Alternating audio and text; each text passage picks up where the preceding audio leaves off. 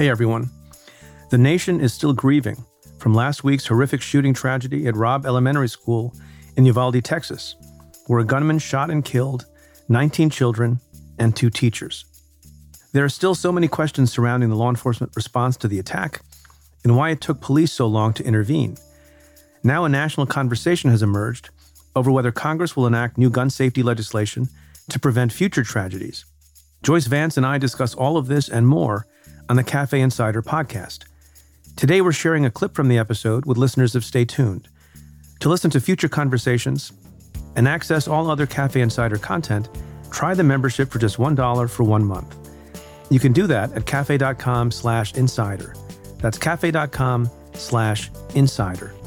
We look forward to having you as a part of the insider community.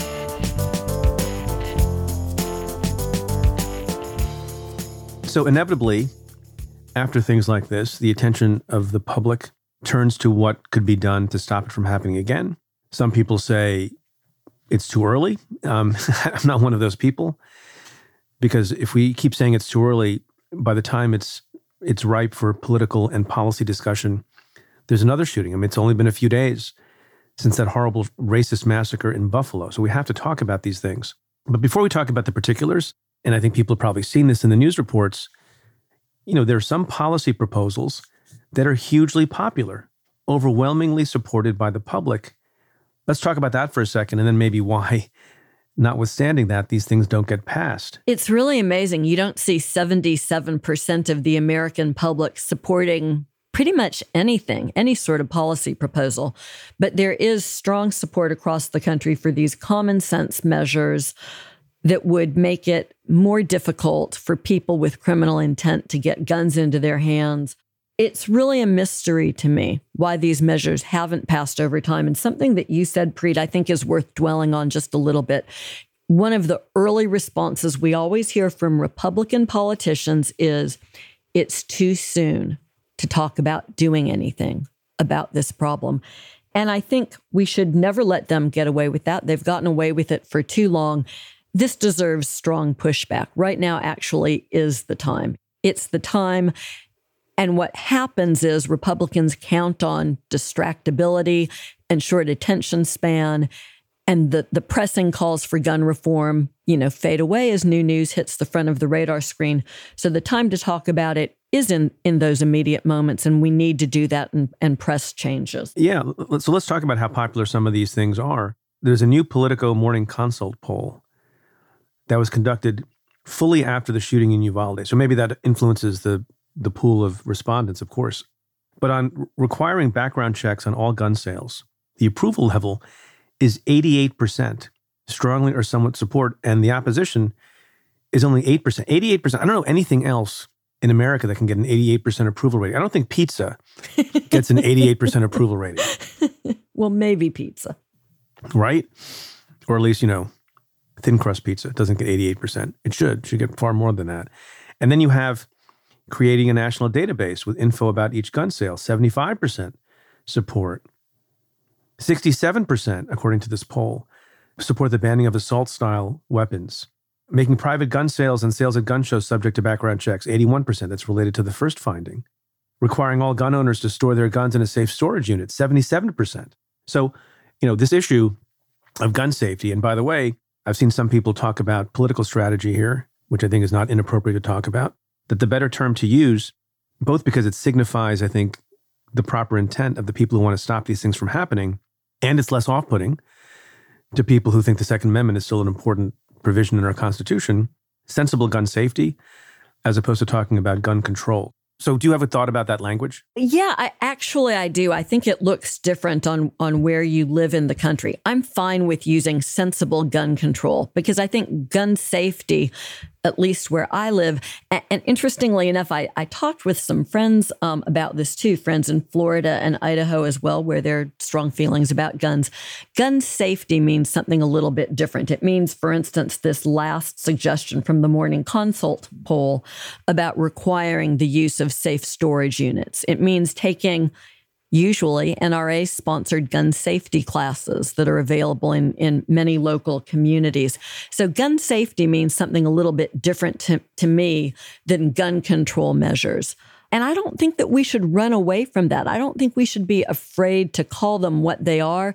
They're not going to become any more palatable to some of the hardcore folks who say, oh, you know, you can't do anything with guns just because we give it a different name. So I guess we disagree on that. No, I think that's a fair point.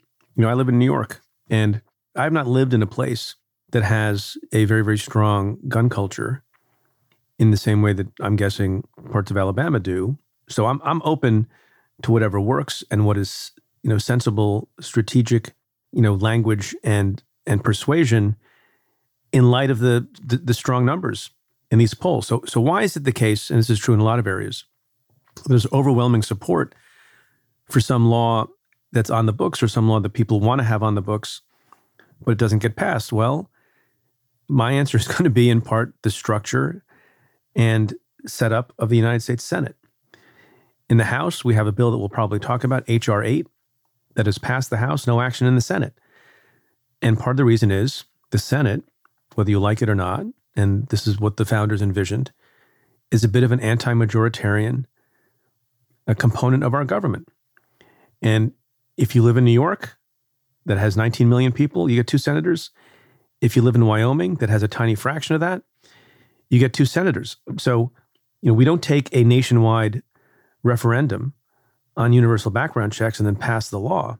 The opposition to these measures, these sensible gun control measures, as you put it, is spread out around the country. And so, even though something has a lot of support, the intensity of the opposition and the location of the intensity of the opposition in many rural and southern states that don't have as high a population is in part the reason why these things don't pass. Fair? I think that that is fair. And I'll, I'll take a somewhat more cynical view too. I think this also has a lot to do with the money that the NRA passes out like candy to some of these senators.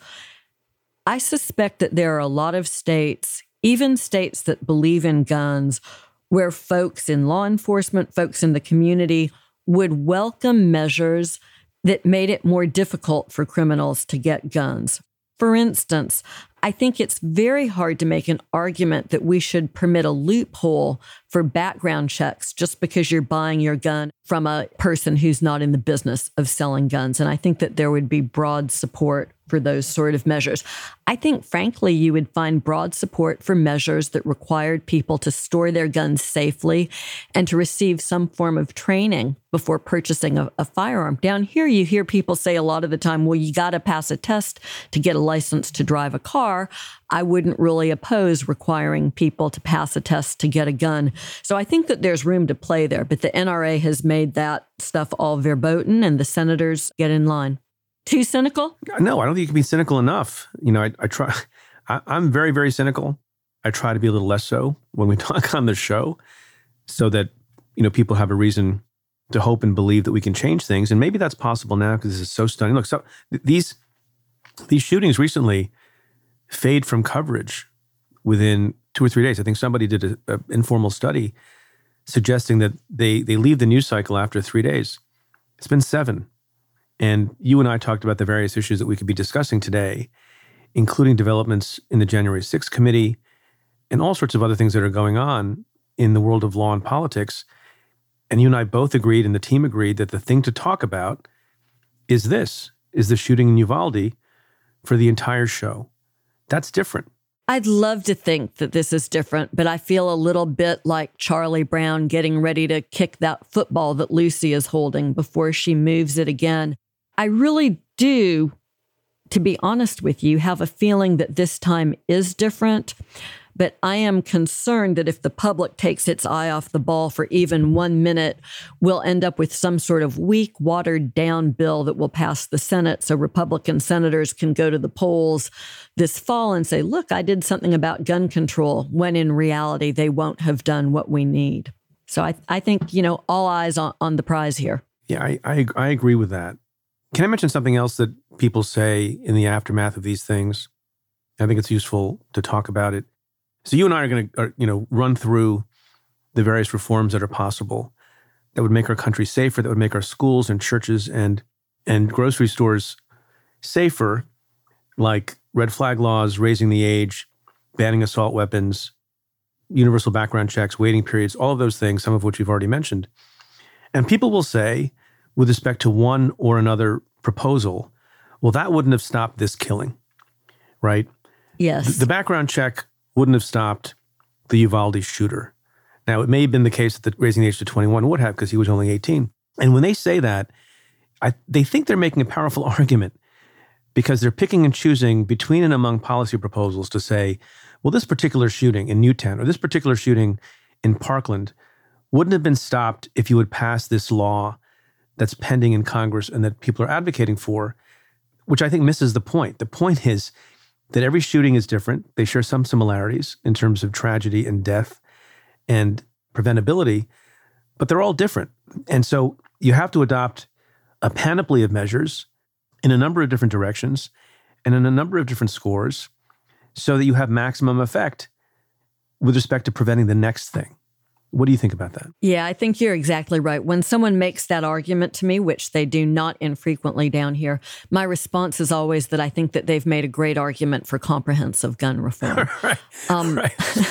because you do it's it's all of these measures acting in concert and, and, look for the you know you can have my gun when you pry it out of my cold dead fingers crowd none of this violates the second amendment none of this makes it impossible for you to possess a firearm it just puts rational restrictions on gun ownership in a country that sees far too many deaths you know we see the uvaldes and the buffaloes where there is the public uproar but over the memorial day weekend more than 60 people were killed in gun related incidents. And that's routine in this country. That's day in and day out, unnecessary deaths, unnecessary damage caused because we won't be responsible for firearms in our communities. Well, that's, you know, that you make an interesting point, and maybe it's dangerous to go into this territory.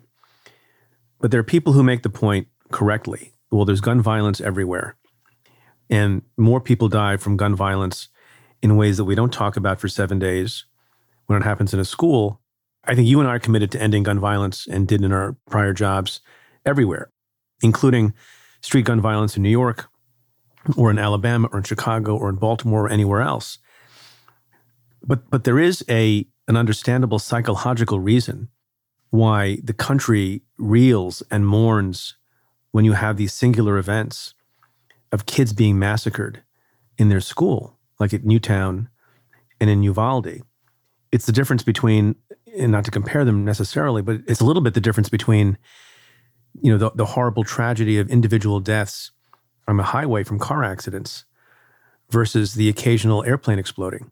Because, you know, everyone or many people fly on airplanes.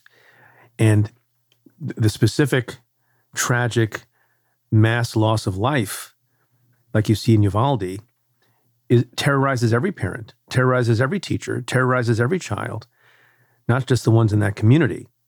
Is it fair to draw that distinction? I think it really is. And I think it's important to draw it. It highlights one of the big issues that we talk about for the three days after one of these mass shootings and that then seems to recede. And, and that's this notion that with some of these weapons, that with these essentially, you know, military grade but civilian sold assault weapons, you can shoot 30 rounds in a minute. It's awfully close to automatic fire. It makes it tough on law enforcement to get, you know, those essential few seconds or minutes that they need while someone reloads to end an incident. And so it's these sorts of crimes that are mass shootings because of the types of weapons that are readily accessible in civilian life eh, that we see some of the most glaring failures we make as a society and some of the biggest opportunities to pass sensible new laws that keep us all safer. Yeah, and the focus is necessarily on the guns. And you see some of these bad responses. We should talk about some of these responses. I don't forget who it was, if it was a senator or someone else. Thanks for listening. To listen to future episodes of Cafe Insider, head to cafe.com slash insider and try out the membership for just $1 for one month. That's cafe.com slash insider. To the many of you who have chosen to join the insider community, thank you for supporting our work.